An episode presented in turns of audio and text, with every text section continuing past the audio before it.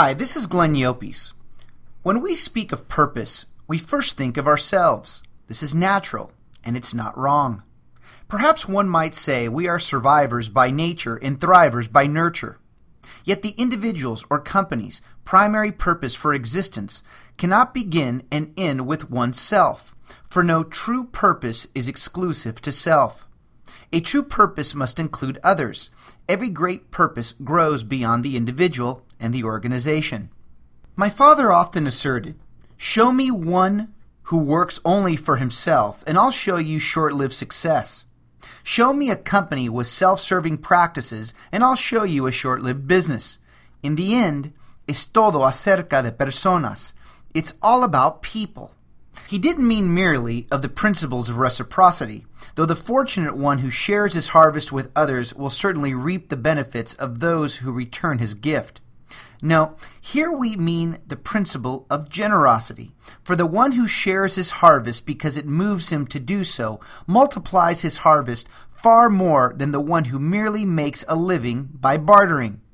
There are many ways to explain this difference, but perhaps none is more common to our experience than the difference between the company that makes a public spectacle of a gift and the company that gives through daily practice. One shoemaker builds a global business through quality design and craftsmanship, and in its third year of profitability, formally partners with a charity in the city of its main offices.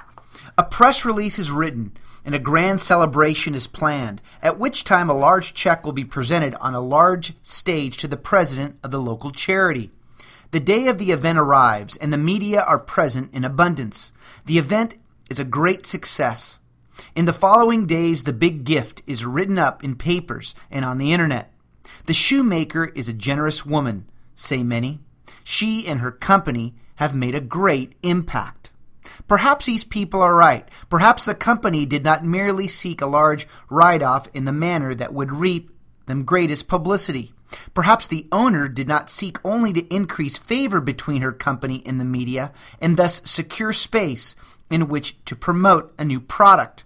We should not judge the motives of the woman, but we can be certain about one thing. Neither she nor her company embodies a generous purpose.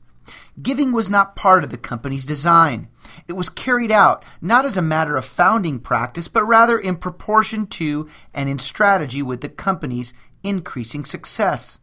The maxim for such a person and company, and there are many like them, is this give when giving makes fiscal sense, give only when it is strategic, is convenient, or requires little sacrifice. In great contrast to this woman and her company, another shoemaker launches a business with the promise to give away one pair of shoes for every pair that is purchased. She too builds a global business with quality design and craftsmanship. Yet the very fiber of her company's practice is generosity. Her enterprise seeks to exist and grow in order to give shoes to those around the world who have none. Will this woman and her company reap the recognition similar to that of her fellow shoemaker without public spectacle? In this age of instant information, she certainly will. Others will hear of this generous purpose through each purpose, and they will not only buy the shoes, they will also back the cause. They will because there is a vast difference between recognition and respect. Most recent examples of corporations that are focused on giving as best practice and means to genuinely express their generous, purposeful intentions are PepsiCo and Salesforce. Pepsi's Refresh Everything project is a grassroots effort to gear to reward people through grants and exchange for the best ideas that create new types of opportunities that positively impact the community and society at large. According to the latest figures to date, PepsiCo has distributed more than $14.6 million to 351 projects and was on pace to give away $20 million in 2010. The program has distributed money to 54 schools, 26 parks or playgrounds, 10 children's homes, and 6 community centers.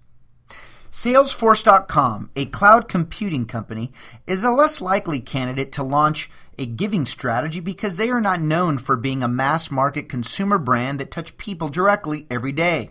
However, their approach may be the most innovative of them all. CEO and co-founder Marc Benioff integrated the Salesforce.com corporate social responsibility strategy from the beginning, less than a year from the company's launch.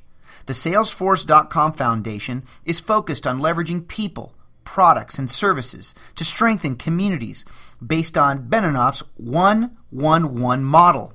They give each employee six paid days to perform community service, donating 1% of their time to the community, and the company donates 1% of its product and 1% of its equity to the foundation.